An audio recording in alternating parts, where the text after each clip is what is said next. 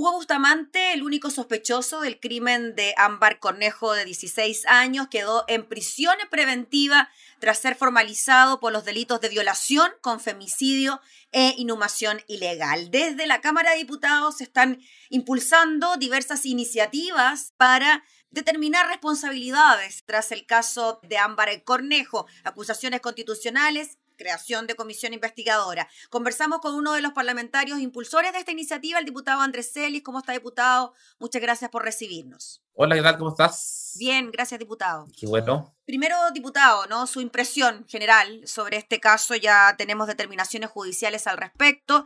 Hugo Bustamante está en prisión preventiva mientras dure la investigación. Y se han ido conociendo también detalles bien escabrosos, ¿no? Sobre la muerte y el asesinato, mejor dicho, de Ámbar. ¿Qué le parece todo esto? Uf, muy fuerte, tremendo, eh, algo difícil de poder pensar que un ser humano sea capaz de hacer. Pero a mí, a mí, a ver, a mí me pasa algo muy especial. ¿En qué sentido? Yo hice mi práctica en el Sename, eh, una vez que egresé de Derecho, y yo tenía que defender durante seis meses a todos los menores entre 14 y 18 años que cometían delitos en la región de Valparaíso.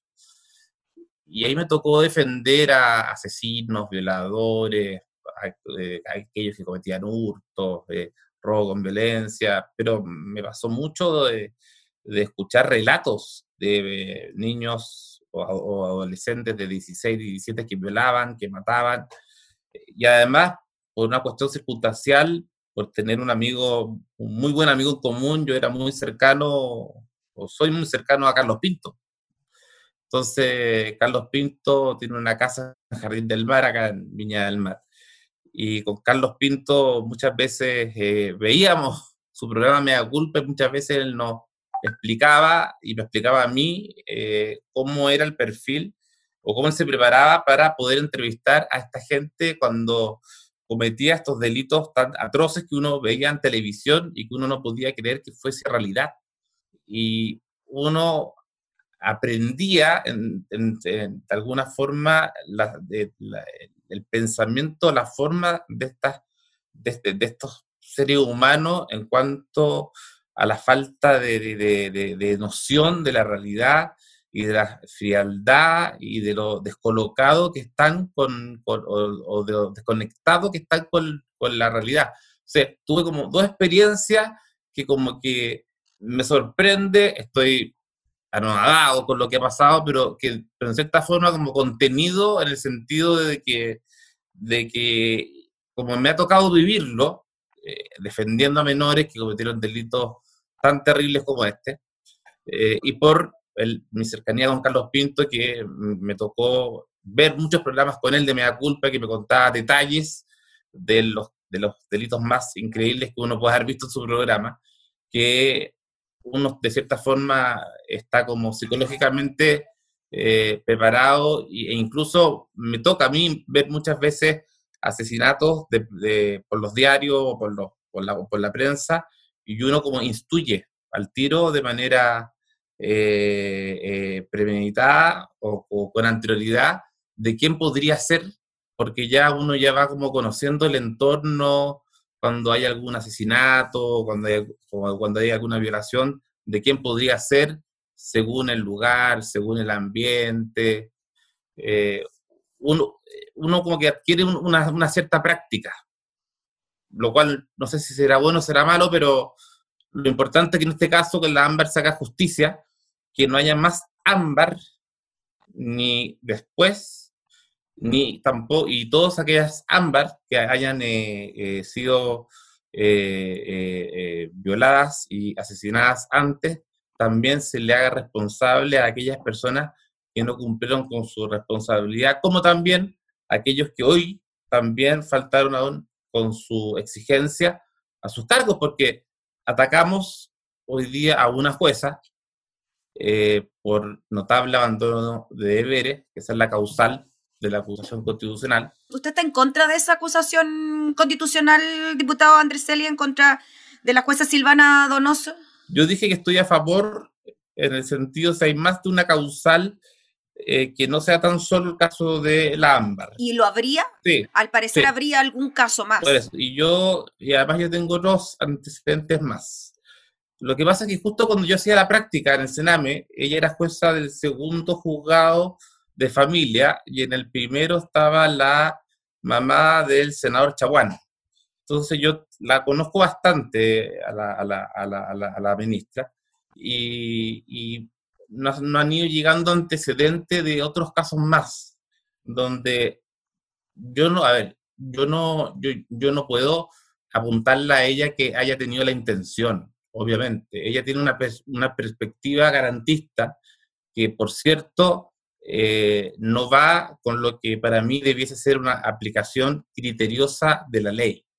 Es decir, para mí hay una torcida o desviada aplicación de la ley. Yo no digo que no haya aplicado la ley, sino que no aplicó el espíritu, la intención. Pero no puede ser un solo caso como el de la ámbar, sino que tiene que haber otros casos. Yo te diría que a lo menos ya tenemos dos casos y yo creo que esto podría ir aumentando. Diputado, pero en este caso, tomando en consideración lo que está ocurriendo con Silvana Donoso, que se está indicando como la responsable de que finalmente Hugo Bustamante haya estado en libertad después del atroz crimen que cometió contra su expareja y el hijo de, esta misma, ¿no? Pero hubo un análisis, podríamos decir más bien, cuantitativo de lo que habría hecho Hugo Bustamante al interior eh, del penal y no más bien cualitativo pensando en los informes que emanan Gendarmería sobre el comportamiento de los reos al interior de las cárceles. Entonces, esos análisis, esos informes no se toman en consideración, finalmente es una práctica habitual que esto no se lea o no se revise y finalmente nos basamos solo en criterios más bien objetivos como conducta al interior del penal, haber hecho algún taller, haber aprendido algún oficio, tener buena conducta, etcétera. No, en el año en que ya otorgó la, eh, la libertad junto con otros cuatro jueces, creo que también había juezas, pues son cinco miembros, no es ella sola, eh, eran criterios objetivos y el informe eh, psicosocial ni siquiera era psiquiátrico, era más bien psicológico, no era una cosa médica. Eh, son informes tipo. Es decir, eh, Gendarmería es un estamento cuyo presupuesto es muy bajo y los profesionales que tienen son muy escasos. Entonces, por lo mismo, em, cuando tú te encuentras con 700 o 900 o 1000 informes que son iguales y se presentan personas que tienen un derecho, porque en ese entonces era un derecho, hoy es un beneficio, lo que tú haces es, aunque aparezca frío, chequear si cumplen con los requisitos. Ahora, se falló porque cuando tú chequeas, igual tienes que mirar el delito que cometió y ver si se encuadra eh, dentro de estos requisitos objetivos el espíritu o la intención de la ley.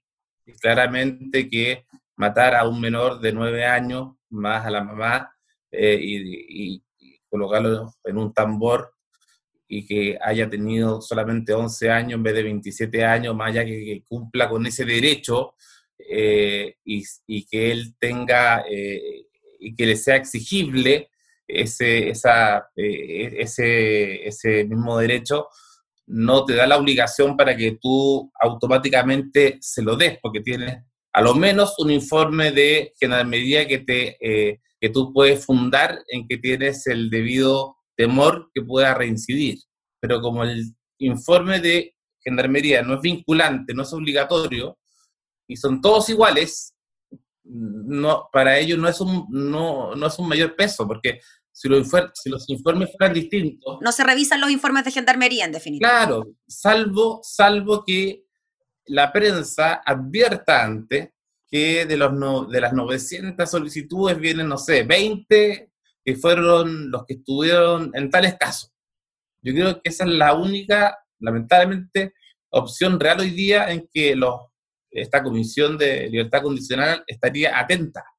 Pero si no, ellos es un medio chequeo y solamente se fijan en aquellos casos en que seguramente los abogados les deben advertir que tengan algún tipo de observación con algún caso. Ahora... ¿Y el sistema se mantiene igual? Disculpe, diputado, ¿y el sistema se mantiene igual en este momento? O sea, claro, el cambio es que antes era un derecho y ahora es un beneficio, pero ¿funciona bajo la misma lógica? Ahora, ahora cambió en qué sentido? Ahora cambió, primero es un beneficio y ahora eh, ya se distinguió con los delitos. Ahora tú cuando tienes un delito eh, que tiene pena de 20 años, tú lo puedes pedir a los 20 años. Cuando tienes un delito de 40 años, lo puedes pedir a los 40 años. Perfecto. Pero como es un beneficio, te lo pueden negar. O sea, no hay ningún problema en negarlo. Es decir, homicidio simple, 20 años, ya sabe que quiero pedirlo, no, hasta luego. Eh, eh, homicidio calificado, 40 años, sabe que quiero pedirlo, no pero ahora es 20 años, usted ahí recién lo pide, 40 años, ahí usted recién lo pide. Antes no, 40 años yo lo podía pedir a los 20 años. Ahora 40 años es de 40 años recién para pedirlo. Perfecto. Pero como un beneficio, no como un derecho. Y hay otros delitos, eh, como femicidio, que tienes que haber cumplido dos tercios de la pena. Como los delitos de lesa humanidad, que también tienes que cumplir dos tercios de la pena más eh, otra, otra, serie de, otra serie de exigencias como haber cooperado en la investigación del delito y otras otros requisitos más. Diputado Andrés Celis, el diputado Lonton dijo que el jueves iba a presentar la acusación constitucional en contra de la jueza Silvana Donoso y usted en paralelo está impulsando la creación de una comisión investigadora. ¿Por qué es importante una comisión investigadora en este caso? Se habla de que en la muerte de Ámbar el Estado falló. ¿Usted coincide con eso? O sea, no es que yo coincido, yo estoy seguro que el Estado falló. Y es más, yo creo que el Estado va, va a ser demandado civilmente, lo más probable que por los, por los padres o al menos por el papá de, de la ámbar. Eh, aquí hay mucho que eh, investigar y hay mucho de advertir y hay mucho que nosotros debemos evitar que ocurra. Primero, eh, con la nueva ley que se modificó del decreto ley 321, debía haberse dictado un reglamento de un delegado de cada persona que, que tiene la libertad condicional supuestamente hay un delegado por cada 70 personas en libertad condicional. Ese reglamento tenía seis meses desde que fue publicado el 2019 en enero. Ese reglamento no se ha dictado. Ese delegado es como un tutor, ¿ah? eh, que te reinserta, como, es como tu ángel de la guarda, entre comillas, ¿ah? como que se, preocupa de ti. O sea, no hay tutor en este momento. No, hay nada. No, hay nada. si el ministro de Justicia eh, no lo dictó, yo creo que él debe responder. El actual ministro, estamos hablando de Nala Raín. El actual ministro, el actual ministro. Ahora, si el ministro de Justicia, cuestión que yo, yo ya oficié al ministro de Justicia. Ahora, si el ministro de Justicia me dice, diputado, yo lo dictaminé o lo dicté, pero está en Contraloría y es ahí donde no me lo han, no han tomado razón, bueno, ahí tendrá que el Contralor responder. Por eso que yo también ya oficié al Contralor eh, General de la República. ¿Qué pasó con el Sename? Ámbar estaba en un programa PIE, eh, que es un programa integral, especializado con ella. Este programa también falló. Entonces, si este programa falló, tiene que responder, según mi parecer, el director del Sename, que estaba bajo la supervigilancia de este programa PIE, o bien la persona que esté a cargo del programa PIE, porque para algo está a cargo de dicho programa que es especializado justamente para casos como el de ella. Habían denuncias, aquellas denuncias que estaban en el Sename y nadie las recogió, por lo mismo tiene que alguien del Sename responder. Si es el director regional, tendrá que el director regional renunciar o solicitársele su renuncia, sea de derecha, sea de izquierda. Eh, después tenemos los otros jueces de la comisión que integraban. Estaba la ministra que presidía, pero habían otros cuatro jueces. Estos cuatro jueces, el presidente de la República, según el artículo 32 de la Constitución, me parece que el número 13, sentido número 13 de la Constitución, si bien recuerdo, eh, podría solicitar la remoción. Eh, me parece que por justicia, si la ministra sale se destituye constitucionalmente, estos jueces también debiesen asumir su responsabilidad. Diputado, ¿y esto sería ahora? Porque sabemos que el trabajo de una comisión investigadora se extiende por 60 o 90 días o incluso más. ¿Esas medidas se tomarían post investigación de la comisión o usted cree que ya es el momento de que autoridades como el director regional del Senami o el ministro de Justicia se manifiesten sobre estos temas que usted nos cuenta? Yo lo estoy pidiendo paralelamente, por eso que he enviado varios oficios. Ella le envió el oficio al Sename, envió el oficio al Contralor, General de la República, envió el oficio al Ministerio de Justicia, a la subsecretaria de la Niñez, a la defensora de la Niñez, eh, he enviado oficio a todos los actores y yo creo que deben alguna respuesta al Ministerio Público, eh, etcétera. Eh, porque en definitiva, aquí nos vamos a encontrar con una ministra que, civil, que civilmente su existencia está sumamente complicada. Me, refiero con su existencia el poder ella transitar libremente por las calles. O sea, está absolutamente eh, manchada en cuanto a que ha salido tanto en los medios como la responsable teóricamente del fallecimiento o del asesinato de la AMBA, que creo que, que ella cargue toda la culpa, creo que es, es injusto desde el punto de vista que me parece que sí tuvo una aplicación torcida de la ley, pero no es la única persona responsable desde mi punto de vista, y en esto yo tengo que ser objetivo y aquí yo tengo que hacer aplicable la responsabilidad a todos, sean de derecha e izquierda. Todos sabemos, y aquí quiero ser súper transparente, y aquí se va a formar algo que bastante, eh, bastante extraño. Eh, todos sabemos que la la, la, la, la Corte, y, esto ya va a empezar a salir en los medios, es que no ha salido Silvana Donoso, tendría una ideología más bien de centro izquierda, es una ministra eh, más bien ligada al tema feminista, es presidenta de la Comisión de Género del Poder Judicial. Es una ministra, por ejemplo, que a una persona que, cometió un delito en época de pandemia, a una mujer que estaba embarazada, pero con un embarazo de alto riesgo, le permitió cumplir la pena en su casa, cuestión que antes no se había hecho. Entonces, eh, pero además tiene un medio hermano que es Samuel eh, Donoso, que era ex PPD, un abogado muy connotado, muy conocido, pero que a su vez es el abogado que, defiende, que defiende hoy día, ¿sabes a quién? Adivina. es que aquí yo creo que nadie ha notado a quién defiende.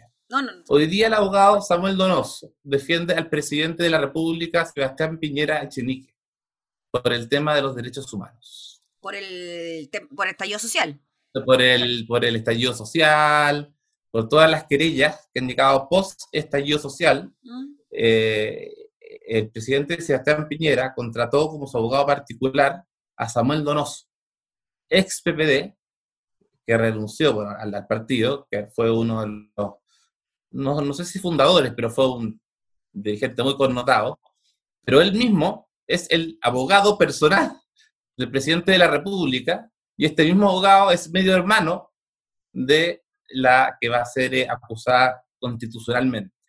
Entonces, entrecruzan eh, muchas situaciones que son de verdad hasta paradójicas.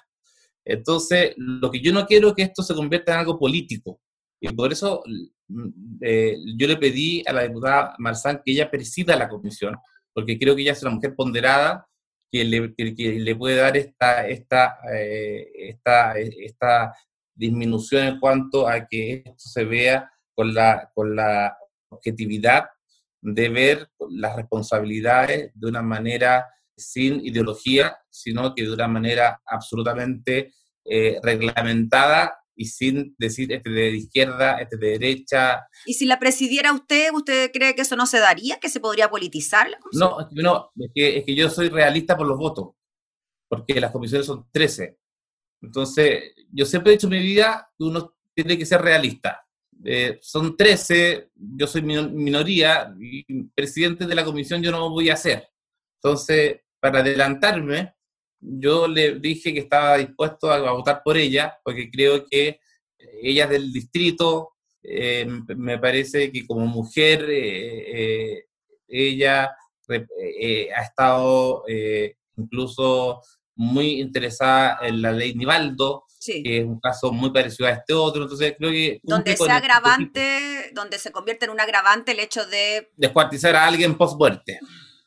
Sí. Entonces, eh, no, yo hubiera sido objetivo y todo, pero soy minoría, mm. entonces hay que ser realista en política. Diputado, finalmente entonces, ¿usted estaría en condiciones de apoyar una acusación constitucional en contra de Silvana Donoso si es que se acreditan otras situaciones parecidas a las de Ámbar? Y en paralelo entonces, trabajar en esta comisión investigadora para hallar responsabilidad en todos los estamentos del Estado. Y lo último, no se aceptaron las querellas ni del municipio de Villa de la ni tampoco del Sename. Eh, ¿Usted cree que eso está bien? ¿Va en la lógica de que, claro, ellos pueden ser también investigados por el crimen de Ámbar? No, lo que pasa es que no se aceptaron porque para que, y esto es una, es una situación bastante particular también porque para que tú puedas hacerte parte como querellante, no, no como denunciante, tiene que haber una ley orgánica que te autorice.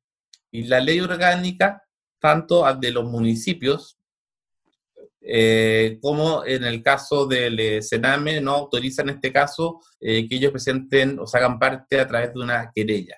En el caso de la Intendencia, desde mi punto de vista tampoco, pero sí fue acogida pero es porque la ley orgánica no lo autoriza. Perfecto. Ya, pues, diputado Andrés, ¿cuándo presentaría la comisión investigadora? Eh, yo espero que esta semana, ahora nos vamos a juntar con la diputada Marzán, mm. ah, nos hablamos ayer por teléfono, la idea es juntarnos personalmente, como para poder eh, explicar bien que la idea de esto, como te digo, es, es, eh, es todo el cuadro de responsabilidad y también de evitar que esto ocurra a futuro y ver si hay, hay otros casos anteriores para también hacer eh, responsable de que nos encontramos, no sé, con un ministro o una ministra que haya, haya también aplicado torcidamente una ley, no sé, en Iquique, en Arica, en Copiapó, en Chillán, Concepción, etcétera.